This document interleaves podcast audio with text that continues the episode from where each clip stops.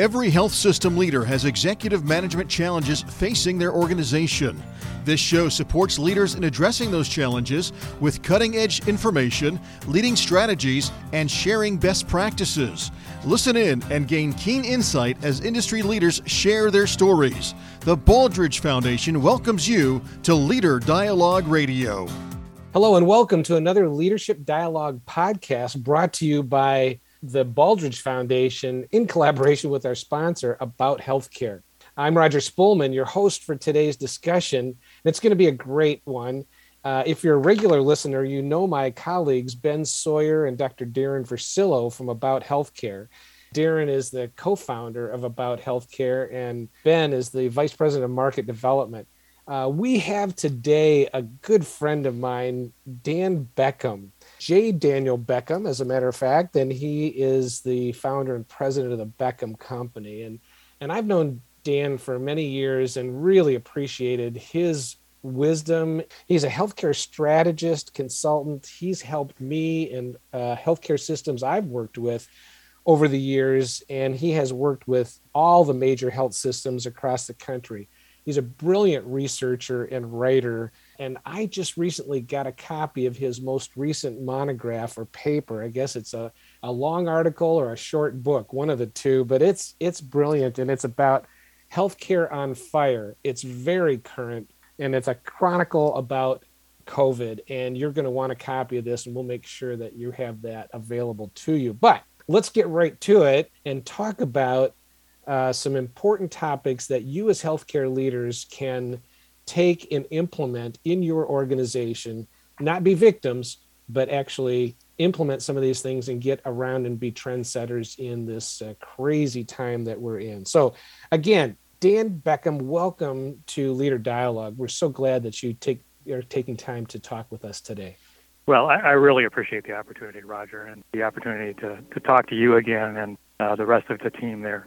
Thanks, Dan. We have got so much that we could talk about in your monograph here. We want to focus on some areas. First of all, you know, the, the whole world is talking about how healthcare is in trouble. There are some financial issues that healthcare is dealing with. There's definitely a lot of uh, workforce issues that have been created by COVID. And leadership has to deal with this and figure out how to staff properly and how to manage attitudes and engagement of their workforce. But you know, healthcare is not new to change. Change has been with us forever. But in your monograph, you said something that I found very interesting, and you said change has changed. And could you talk a little bit about what you mean by that? Sure. Let, let me start with a metaphor, and that's often been used to describe, you know, how change overcomes organizations, and it, it involves a boiled frog.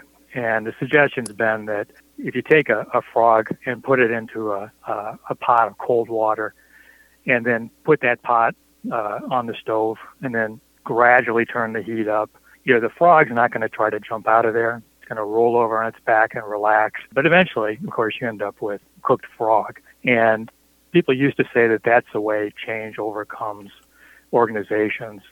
But I think change has changed. And a better metaphor is to think about taking that frog and putting it into an open casserole dish, turning the microwave on to high, shoving that dish into the microwave, and then letting it run, you know, for four or five minutes. Organizations mm. today are much more likely to explode and splatter than they are to just kind of roll over and die. So I think, you know, change uh, has changed much more unpredictable. It's moving faster you know, we used to think, I think, you know, that we, we live in a world of tidy bell-shaped curves where even complex env- events, you know, surrender to, to, uh, to data-rich uh, forecasts.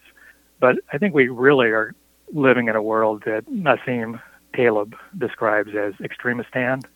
You know, it's a world beyond prediction where devastating surprises occur with, with growing frequency. And of course, you know, he calls those black swans, you know, examples you know, include you know, probably the, the Great Depression, certainly 9/11, you know, the dot com bubble, Chernobyl, and, and, and COVID, you know, fits into that.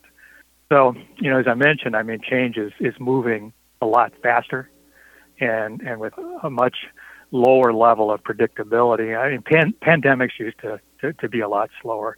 You know, the, the, the Black Death got to Sicily in 1347. It took it two years to move across France and then another year to get to, to Russia. And of course, with COVID, it was worldwide in about three months. You know, that, that what's driving uh, the change and change uh, is an explosion uh, in information and connections. And that's occurred mostly in the last half century. Both of those things, information and connections, are, are interrelated. Uh, there's a growing flood of information. I think we all experience that. Uh, that's giving rise to more connections. More connections are giving rise to more information. And, you know, it kind of goes around in a cycle that way. So, you know, those two things, information and connections, explosion in both of those things, I would suggest, you know, creating a, a volatile stew of transform, uh, transformative uh, change. Some of that change, you know, is a force for good, obviously. In some instances, it's, it's a source of rapidly uh, widening waves of, of destruction. I want to I want to just stop and talk about the forces sure. for good because, you know, as I said earlier, there's a not too many people are talking about that, and you know, and I think you know, Darren Dr. Vercillo, you know, you're not only the co-founder of About Healthcare, but you're also a hospitalist. You're Correct. practicing in Salt Lake City area, and you know, I I'm I'm old enough to remember when hospitalists weren't a thing, and uh, and you're also Ben just told me earlier that you're a nocturnist. So I'm not sure when you sleep, but but you know, but I I think what what Dan was just talking about, you know, information and connections have allowed for new forms of uh, providers in healthcare. And could you just talk a little bit about that and how, you know, what you do on a daily basis and and how this whole notion of of uh, information and connections allows you to do what you do? Certainly, Dan. Thank you for that that description and lead in that you gave. Actually I, oh, I, I want to share. frog out of in the yeah, casserole dish out of my mind. the same image is floating. You know, I actually have my own analogy, but it's not going to live up to boiling frogs or, or the Black Death. But um, you know, it, it's interesting. I was uh, went down to San Diego uh, a week ago to see my son in the soccer tournament, and as we were la- landing at Long Beach Harbor, or I'm sorry, Long Beach uh, Airport, we flew over the harbor, and there were literally hundreds of those big cargo ships parked out in the uh, mm. out in the harbor there. And my wife points out and she says, "Oh, hey, look, there's our bedroom furniture down there." and uh, so uh, just yesterday, I was in church and turned to a guy behind me who I know had recently renovated his house and asked him how how the whole thing went. This has been a two year long project for him because of the the pandemic. And he says it's almost done except for the countertops, which just were delivered off of a cargo ship from Long Beach Harbor. And I said, Were you ever tempted just to go rent a boat, jump out there, and go knock on the side of the ship and say, Hey, can you give me my my uh-huh. countertops. This is what I've seen in at least in my practice, and of course in, in the work that we do across the country with hospitals that are struggling with the rate of change and, and adapting to it. So many different things have changed simultaneously. Before, if you were trying to get your countertops done and somebody couldn't deliver, you just go find another vendor and say, "Hey, can you give me what I need?" and get that delivered to you and get you know get your problem taken care of. And I'm seeing the same thing in the world of, of healthcare is that change has always happened, but when change hit you, you would turn to alternative resources to, to adapt. And there just aren't a whole lot of those same resources that are avail- available. So the world is having to become very, very much more flexible and adaptable. And to your question with regard to uh, what's being tapped into and the information that's being used, I'd say, you know, it's not only a network of information, but it's a network of available resources across much, much broader areas. So, as a nocturnist, as a hospitalist at night, which, by the way, is you know when we're taping these things during the day, I look forward to being being at the hospital in the evening, sitting in an ER at two o'clock in the morning when a transfer has to happen from that ER because there are no beds available in our hospital and then we start looking around at the 10 or 12 hospitals in what we would consider to be the normal area that we would send a patient to if we didn't have capacity, which, by the way, didn't used to happen very often and now right. is a daily and nightly occurrence. We're transferring people 500 miles away to find an ICU bed. So you talk about the network of information that needs to be present of understanding where your next move is because you don't have enough nurses in your hospital to staff more than 50 to 60% of your beds, and nobody else does either. And again, what was the previous resource we would turn to? Well, we'd go to staffing pools, but those are all tapped out. And so change has changed. I absolutely agree with Dan. It has hit us like a ton of bricks and a freight train coming at us at 300 miles an hour. And yet, where we normally would have adapted and turned to a pool of resources that were ready and willing to perhaps even at a higher cost resolve those situations for us, those aren't available. So we're having to get real creative. And that's driving, I believe, some very important and very valuable change for the future to connect organizations across traditional boundaries, breaking open silos, and getting people to think about the better their better capabilities collectively for patients and working together. Thanks, Darren. I want to help us strike this balance between, you know, and I'm not a huge fan of COVID, obviously, or plagues, but, you know, there are good things that come out of situations like this. We're forced to adapt and you have a choice. You're either going to adapt and get better, or you're going to be a victim and suffer and maybe go out of business, which many businesses have done. But healthcare, you know, hospitals, they do go out of business, but it's a long, slow, ugly death. And and systems change over time but you know we don't have many options. You know our health systems have to serve our patients in our community and we're forced to do it in different ways in more creative ways. And and this has accelerated. Covid has accelerated the adaptation of new ways of doing things and it's been kind of exciting i think because prior to this it was difficult, really difficult to convince providers and some consumers that telemedicine was a viable thing. And of course, that's completely changed, hasn't it? it? let's let's again talk about let's strike this balance between the pluses and minuses from from COVID and from this pandemic. And and Dan, back to you.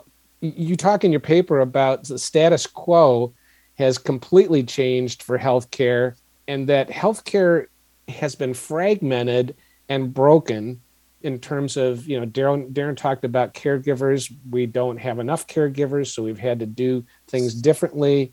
There's a lack of trust between medicine and management. So how do we deal with that? How do we approach that and and really focus on that very important resource the employee I'd like to, to first empathize with, with Darren and, and his countertops. In, in, a way, I think, you know, supply chain is an unfortunate metaphor because it obviously brings to mind a chain. And you've got a chain is, is comprised of links. And so if you end up with one broken uh, link in the chain, uh, obviously everything downstream is, is, is going to end up compromised. R- really, a better metaphor for supply uh, is a network, you know, and, and you know, networks are comprised of nodes. They've tended to be, you know, resilient because there's a lot of redundancy built into networks, just naturally built into a network. But what COVID has done is, is it's really even overwhelmed, you know, the supply, you know, network. Darren talked about, you know, defaulting to, to other options uh, and alternatives, and, and, and Roger, you, you referred to that as well. But again, I mean, you look at the backup in Long Beach, you say, well, I'll just bring it in through San Francisco. Well, guess what? You know, there's 20 container ships stacked up in San Francisco. And you say, well, I'll bring it in through Savannah. Well, there's 15 container ships stacked up, you know, in Savannah. And and then you know you've got all the backups associated with okay what happens you know once once you offload load at the, at the, at the port you know there's nobody there to do that work first of all you know the truckers are not necessarily available or the trains are not available. I've heard uh, that there's so, eighty thousand trucking truck driver jobs that are unfilled right now. Eighty thousand. So it's not just the backup in the harbor; it's where do you put this stuff? But yeah, my my wonderful administrative assistant, her her son, you know, went to University of Florida got a degree, you know, in, in, in art. The guy's a very accomplished artist and photographer. What is he doing now? Uh, he's learning to drive semi trucks. You know, he's looked at the world, I think, probably very pragmatically and said, okay, where are the opportunities? And, you know, there are, you know, I think some, you know, outstanding, you know, opportunities there. But obviously that, that all leads to, to further fragmentation and, and challenges. You know, I, I think, you know, the question to some extent is, okay, you know, what do leaders do faced with Yeah. with this kind of change and these kinds of challenges. And and I suggest you know that, that one of the things that's important is to focus on the controllables. You know, there's so much that's out of control. You know, you can be, be like Don Quixote and, and, and flail at the uh, windmills as much as you want. You're not going to control some of this. Norman Maclean wrote, you know, a wonderful book, A River Runs Through It, but he also wrote Young Men and Fire. And it's a story of the 1949 fire at Mann Gulch in western Montana that killed 13 smoke jumpers. McLean identified five things that set the stage for, for that disaster. And three of those were beyond human control. Uh, they were facing very steep terrain uh, and in a way that encouraged the flow of the fire up the side of the mountain and made it and increased the speed of spread to the point that the firefighters couldn't outrun it. Uh, the second thing that was was uh, a real issue was was fuel for the fire. Uh, they were in, in knee-high flammable cheatgrass, and part of that problem there was that they had been there had been efforts uh, to preserve the cheatgrass and not cut it. You know, so uh, it was very flammable. The third was the weather. It was hot. It was dry. Uh, it was windy. But two of the two of the factors were controllable. One was communication, but but the radio was destroyed. You know, when it was parachuted uh, down. Compounding that was that the crew spread out, uh, so they were lost contact with each other. And the fifth, and I, I'd suggest, you know, of the two controllables, probably uh, the most important, you know, was leadership. Uh, the foreman uh, didn't know his men. He wasn't able, didn't have the time, hadn't had the opportunity to build trust and uh, rapport with those guys. And so, you know, as the fire progressed, you know, he, he set a fire around himself. And, and, and as, as his crew ran past him, he told them to lay down in the circle with him. Well, they didn't know him. They didn't trust him. They kept running and they died. You know, and I think, so I think, you know, a, a key in faced with, you know, this kind of change is, you know, how do we focus, you know, particularly leaders, you know, on the controllables and make sure that, you know, we've got the folks, you know, organizations, you know, focused at those things. I remember that story from a few years ago, and that really is uh, that's a great reminder.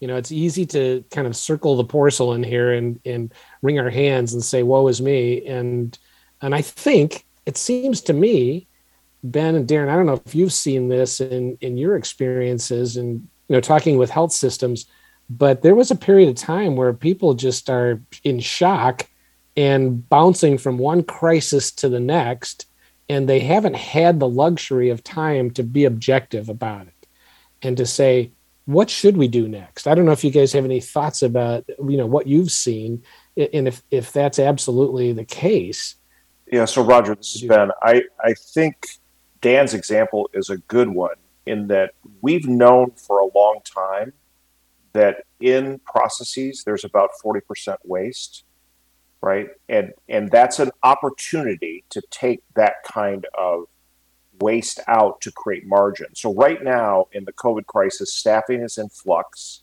There's a lot of contract labor. There's no redundancy, right, in, in labor, and people are stressed by poor operational systems and processes. So, one of the things that leaders can look at is if we have that problem, how can we take the essential ingredients, right? In other words, we have a process, can we make that more efficient? Can we use technology to enable that? Can we integrate data and analytics into that so that, to Dan's point about communication, everyone that's involved in that process has much quicker uh, clarification as to what's going on. And then, is there, in this kind of quote unquote gig economy, uh, is there a way to be able to concentrate resources in areas of high demand and expertise, like, for example, transfer centers or you know ICUs or ORs or whatever the case may be, where you have those four threads combined, right? You have process optimization with technology enablement, data and analytics, and people that really know how to do that to help essentially come in and augment what the hospital is trying to do. So you're creating some level of capacity. We haven't necessarily had to look at that so intensely prior because we had some redundancy, kind of that those nodes of in, in the network that Dan was talking about, where you had redundancy, but redundancy's kind of gone. Like you have to look at it a different way and say where where can we leverage opportunities to build margin back in so that people are not so stressed in their operational systems and processes and we take full advantage of good partnerships where their expertise and capability can augment what we do. That's great. I, I neglected to mention that Ben is a black belt and he's a process improvement ninja. So, spoken like a true black belt. So, thank you, Ben, for that reminder. You know, those are some things that we can control and we must control. We don't have the luxury of ignoring it or saying, hey, it'd be nice if we had time to improve our processes. No, it's a requirement. You, you, you can't not do it. It can't ignore it. So, yeah, thanks for that. Hey, in the in the remaining time we have left, and it seems to me like this conversation will end prematurely if we don't say that maybe next time we can uh, maybe we can do this again dan if you're available we can you know speak some more with you about your paper and some of the insights that you've gleaned but but in, in the remaining minutes that we have and i do want to wrap up save me a couple of minutes to wrap up but one of the things that you talk about and and we owe it to our listeners what does the future look like from your perspective? You mentioned in the paper that delivery is going from a sort of a concentrated, healthcare is moving from concentrated to distributed. So tell us about that. You know, historically, you know, healthcare has been, you know, delivered on hospital uh, campuses.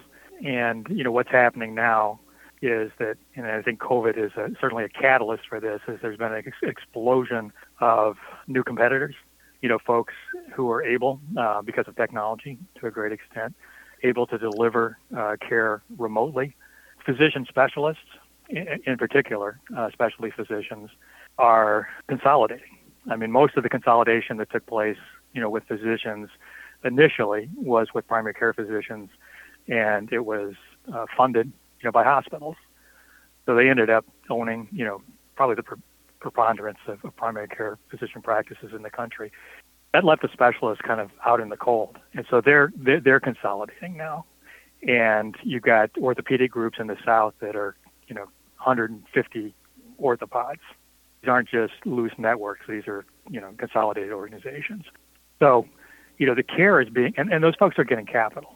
The, the outside investors, you know, none of them are buying hospitals. The only people who are buying hospitals today are the hospitals and and that ought send up a red flag for folks. You know, uh, that that you know the only folks in the market to buy a hospital is another hospital. You know, why are the venture capitalists interested in this? So they're pumping money, you know, towards you know these new consolidated specialty groups, big orthopedic groups, big cardiology groups. And it used to be that those groups had to turn to the hospital for capital. That's not the case anymore. You know, Stryker installed 100 robots in ambulatory surgery centers in the last quarter of 2020 and they helped fund that installation. You know, the physicians didn't have to turn to hospitals for uh, for, for capital. So, you know, I think you know that's part of this whole notion of going from concentrated to distributed, and obviously then the Amazons of the world are further distributing things and kind of you know positioning themselves at, at the interface between you know buyers and sellers and facilitating that whole process and adding value there th- those are great insights and we have to pay attention to these things and any system that's not paying attention to it and seeing themselves as part of part of a system. You you talk about in your paper these mega brand assemblers. You know any system that views themselves in anything other than trying to assemble all of these ways of continuing to meet the needs of their patients and their populations without being a little bit innovative and creative i see this as a real a danger, you know, risk to healthcare long-term success if we kind of push back on innovation. We have to embrace innovation and openness to new things. So, well, listen, Dan, thank you. We've got so much more that we could be talking about, and uh, and hopefully we can do this again very soon and uh, and talk more about your piece. It's called "Healthcare on Fire: A COVID Chronicle." by J. Daniel Beckham, and you can get it. You can get a copy of that, download it from the Leader Dialogue website, and uh, and I hope you do. I look at this and I think, man, if I were still running a health system, I would use this as the basis of a retreat, either for my board, my leadership team, somebody because it raises so many great questions and has so many great observations about what we're seeing around us. So you can uh, you can download that. Hope you will. Hey Ben, in the remaining two minutes that we have, can you talk about? We've got some webinars coming up. Can you talk about those? The podcasts, as all the listeners know, really give a limited time frame to discuss these. So we are kicking off a three-part webinar series uh, together starting December 14th, and we're going to be talking about burnout in that one, uh, which ties very closely to what we've been talking about today. And then in January, we're going to be talking about what's next, which again, very much is launching from this kind of a conversation. And then in February, the topic will be operating as one or systemness. And these these three topics came out of surveys that we've done with executives in collaboration with the Health Management Academy. And those two items, workforce stresses and operating as one, were the, t- the top trending topics. So that's what's coming up next. Perfect. Perfect. Thank you so much, Ben. Listen, you, you've been listening in on our conversation with, with Dan Beckham, Healthcare on Fire, a COVID Chronicle. And uh, always, as usual, we've got great insights and questions from Darren Versillo and Ben Sawyer thank you so much for joining us. Please go to our website and uh, and get a hold of these resources. Find out about the webinars that Ben was talking about, and we always always welcome your comments and your recommendations of this podcast. We want to help you be better leaders and get ahead of some of these problems. That's it for us for today. Have a great day. We'll talk to you later.